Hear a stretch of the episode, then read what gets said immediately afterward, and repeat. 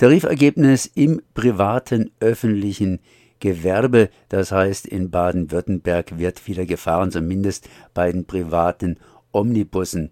Und ich bin jetzt verbunden mit Hanna Binder und sage erstmal Hallo. Hallo. Ja, da gab es jetzt acht Monate Verhandlungen und immer wieder Warnstreiks beziehungsweise Verhandlungen, Warnstreiks, Verhandlungen etc. etc. Und es kam zu einem Ergebnis und ich habe da einfach nur gelesen 2,5 Prozent und dann gedacht, naja, also Inflationsrate gibt es hier auch noch.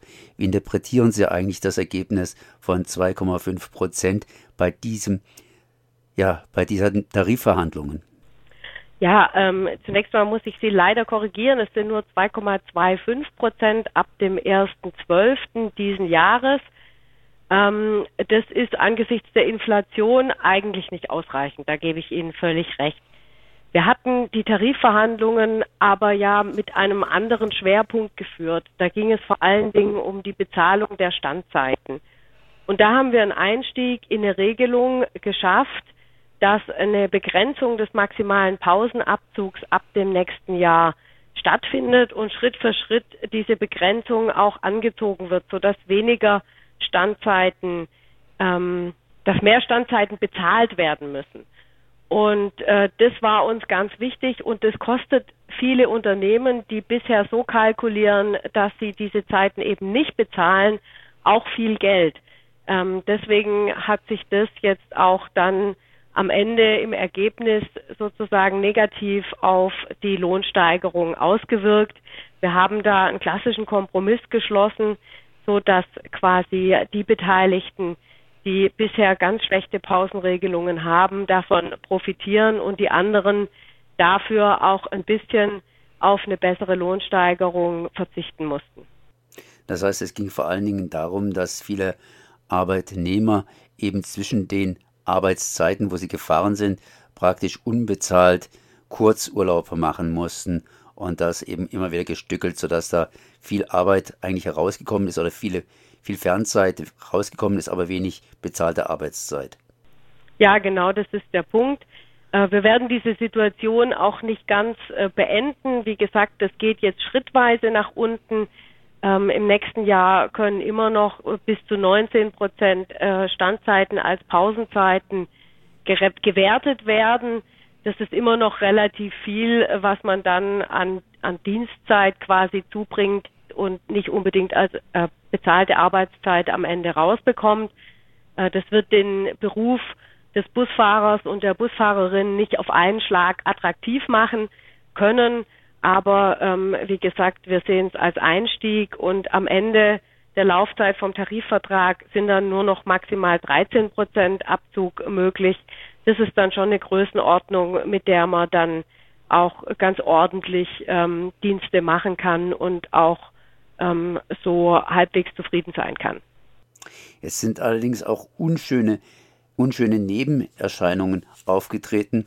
Das heißt, es wurde immer wieder Druck ausgeübt auf streikende oder streikbereite Arbeitnehmer und Arbeitnehmerinnen. Und äh, wie mir jetzt von Ihnen mitgeteilt worden ist, auch Betriebsratsmitglieder sollen gekündigt werden. Und das sind natürlich dann äh, eigentlich ganz schöne, schöne, schöne Eingriffe Apropos Betriebsratsmitglieder sollen gekündigt werden. Können denn Betriebsratsmitglieder einfach so gekündigt werden? Oder was für Aufgaben hat denn so ein Betriebsratsmitglied mal ganz grob gesagt?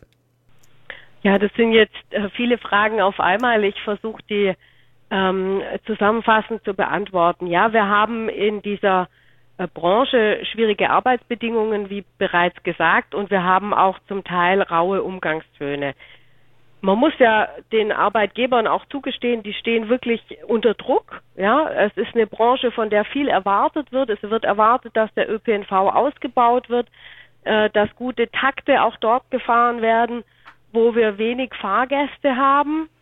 Ähm, und das muss ja irgendwie finanziert werden. Und natürlich möchte äh, auch äh, die öffentliche Hand dafür möglichst wenig Geld ausgeben. Die Fahrgäste mö möchten möglichst günstig fahren. Ähm, und deswegen ist natürlich immer die Frage, äh, wo kommt es denn her und wie kann das gewährleistet werden? Deswegen ja, die sind unter Druck, aber es ist halt nicht redlich, wenn die den Druck weitergeben an die Beschäftigten und an die Fahrerinnen und Fahrer, weil die können nichts dafür. Die müssen ähm, Arbeitsbedingungen haben, von denen sie gut leben können und dafür haben sie sich in dieser Tarifrunde stark gemacht. Und dadurch, dass wir so lange verhandeln mussten, weil die Arbeitgeber sich zunächst überhaupt nicht bewegt haben, haben wir natürlich auch verschiedene Streikaktionen gehabt und zu Streiks aufgerufen. Wir hatten eine Urabstimmung. Ähm, wir hätten äh, auch noch mehr streiken können. Wir haben immer versucht, so zu streiken, dass es auch die Fahrgäste möglichst wenig trifft. Und im Rahmen, und natürlich haben Arbeitgeber versucht, das zu verhindern ähm, und auch eben leider mit unlauteren Mitteln und haben die Beschäftigten und auch die Betriebsräte unter Druck gesetzt. Und ähm, bei diesen Aktionen, ähm, da ist es dann jetzt gerade namentlich in Göppingen ähm, auch dazu gekommen, dass ähm, man im, im Betrieb, ähm, also wir, wie, Sie müssen sich das so vorstellen, die Busse, die fangen ja morgens um kurz vor vier an, das Depot zu verlassen und in der Regel ähm, sind dann die Beschäftigten, die streiken, da vor Ort auf dem Betriebshof, unterhalten sich, besprechen miteinander, dass heute Streik ist, dass man nicht rausfährt, dass die Busse im Depot bleiben. Und unser Interesse ist natürlich, dass möglichst in einem Betrieb auch alle im Depot bleiben, weil das für einen Betrieb auch nicht gut ist, wenn die Hälfte fährt und die andere Hälfte nicht fährt. Es ist da schon gut, wenn man da auch zusammensteht und gemeinsam das Zeichen setzt. Deswegen sind wir immer darum bemüht, dass sich möglichst viele am Streik beteiligen. Und ähm, bei der OVG hatte eben der Betriebsleiter veranlasst, dass ähm, hatte versucht, äh, Leute zu finden, die auch äh, die Busse fahren und die die Busse schon vorher aus dem Depot rausholen, damit einzelne Linien gefahren werden können.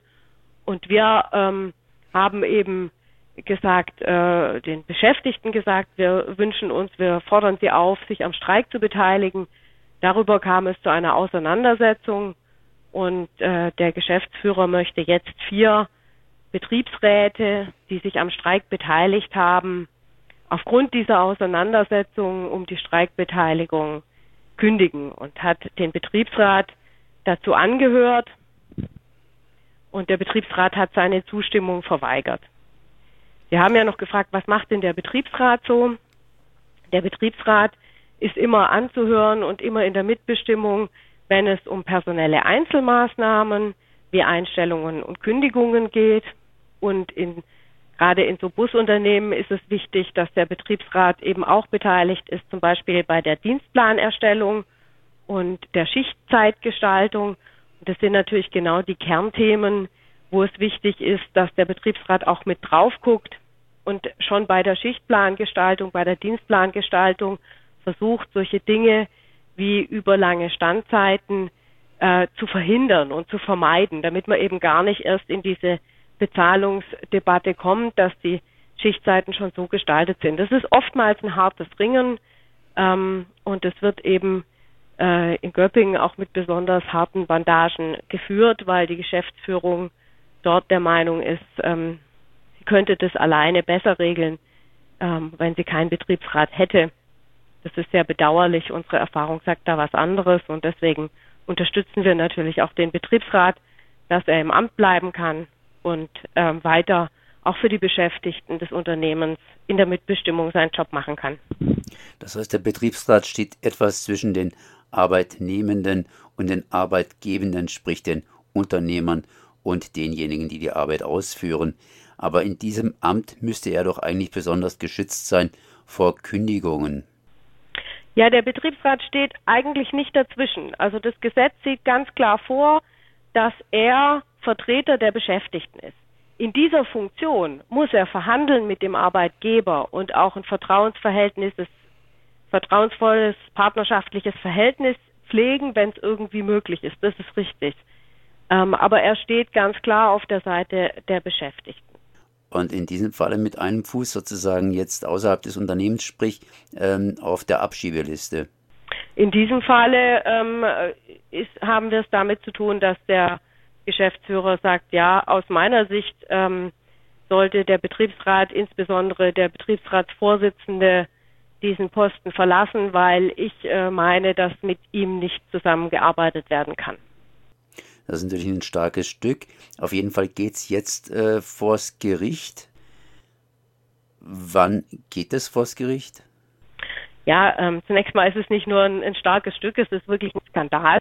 Ja, weil ähm, das ist äh, nicht sein, äh, der, der Geschäftsführer kann nicht entscheiden, wie der Betriebsrat seine Arbeit macht. Ähm, wir haben versucht, ihm das darzulegen ähm, und wir haben ihm auch angeboten, dass er auch ähm, zum Beispiel Unterstützung bei der Zusammenarbeit mit dem Betriebsrat bekommt, dass man klare Regeln vereinbart, wie zusammengearbeitet werden kann. Aber er möchte das überhaupt nicht ähm, und will deswegen den Gerichtstermin auch wirklich wahrnehmen und ähm, bleibt dabei, dass er die Kündigungen aussprechen muss, möchte, obwohl die Betriebsräte in der Tat, Sie haben das vorhin auch angedeutet, einen besonderen Vertrauensschutz haben und auch einen besonderen Kündigungsschutz, also die Hürden, einen Betriebsrat zu kündigen, sind vom Gesetzgeber extra hochgewählt, weil der Gesetzgeber ja genau weiß, dass der Betriebsrat ähm, sich auch manchmal mit einer Geschäftsleitung streitig auseinandersetzen muss, weil sonst geht es nicht. Er kann die Interessen der Beschäftigten manchmal nicht wirksam vertreten, wenn er nicht auch mal hinsteht und sagt, äh, so geht's nicht. Das wissen wir alle. Ähm, und eigentlich muss man zu einem Kompromiss finden können. Die Gerichtsverhandlung findet morgen um 13 Uhr statt. Jetzt ist es so, Sie unterstützen den Betriebsrat und natürlich gibt es auch einen Arbeitsgeberverband, der im Grunde genommen wohl diesen einzelnen Arbeitgeber unterstützt. Aber eine richtige Unterstützung ist natürlich auch eine Unterstützung, äh, dass man das realistisch sieht. Ich meine, so eine Geschichte, so ein, so ein, so ein Kampf um den Betriebsrat beziehungsweise so ein bisschen nachtreten, das macht sich auf jeden Fall nicht gut auf Tarifverhandlungen. Ich meine, man muss ja auch einen gewissen Vertrauensschutz haben, wenn man einen Tarifvertrag äh, einen Tarifvertrag hat, dass man dann sagt, jetzt ist mal ein bisschen Schluss und wir machen wieder Frieden.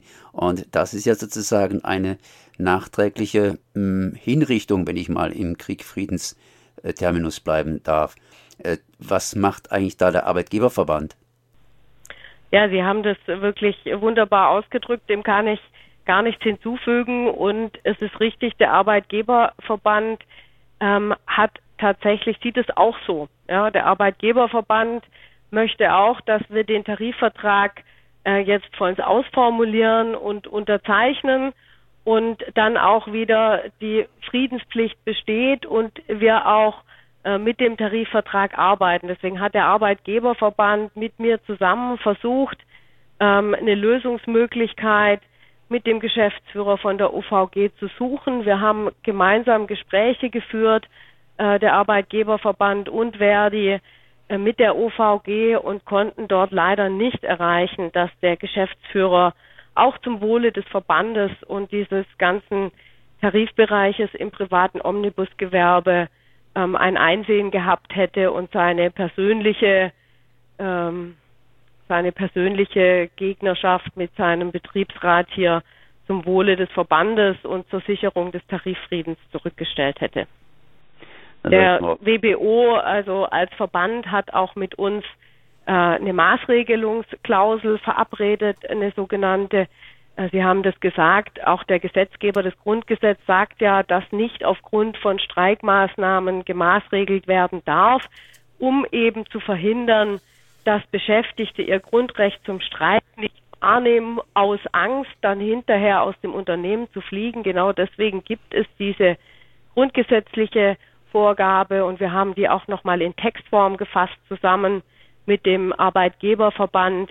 Ähm, und äh, wir hoffen immer noch, dass sich äh, das einzelne Unternehmen dann auch vielleicht doch nochmal ein Einsehen hat und sagt, okay, wenn schon mein Verband sagt, wir sollen hier keine Kündigungen aufgrund von Streikmaßnahmen au aussprechen, dann, dann halte ich mich an das, was mein Verband mir empfiehlt. Ähm, aber ich habe da leider wenig Hoffnung, dass das in diesem Fall so kommen wird. Das heißt, morgen entscheidet praktisch das Gericht, wie es weitergeht erstmal. Ja, morgen ist zunächst mal der Gütetermin, also da wird noch keine Entscheidung fallen.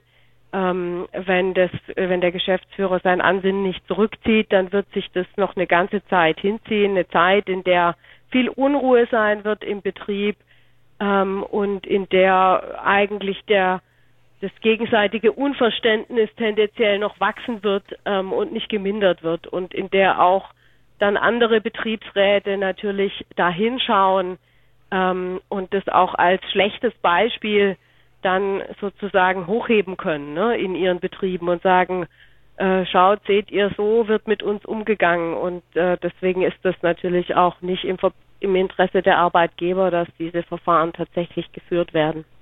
Ja, dann danke ich an dieser Stelle mal Hanna Binder, Verhandlungsführerin bei Verdi im Tarif, ja, im Tarif äh, Auseinandersetzung privates Omnibusgewerbe und äh, für dieses Gespräch. Bitte gerne.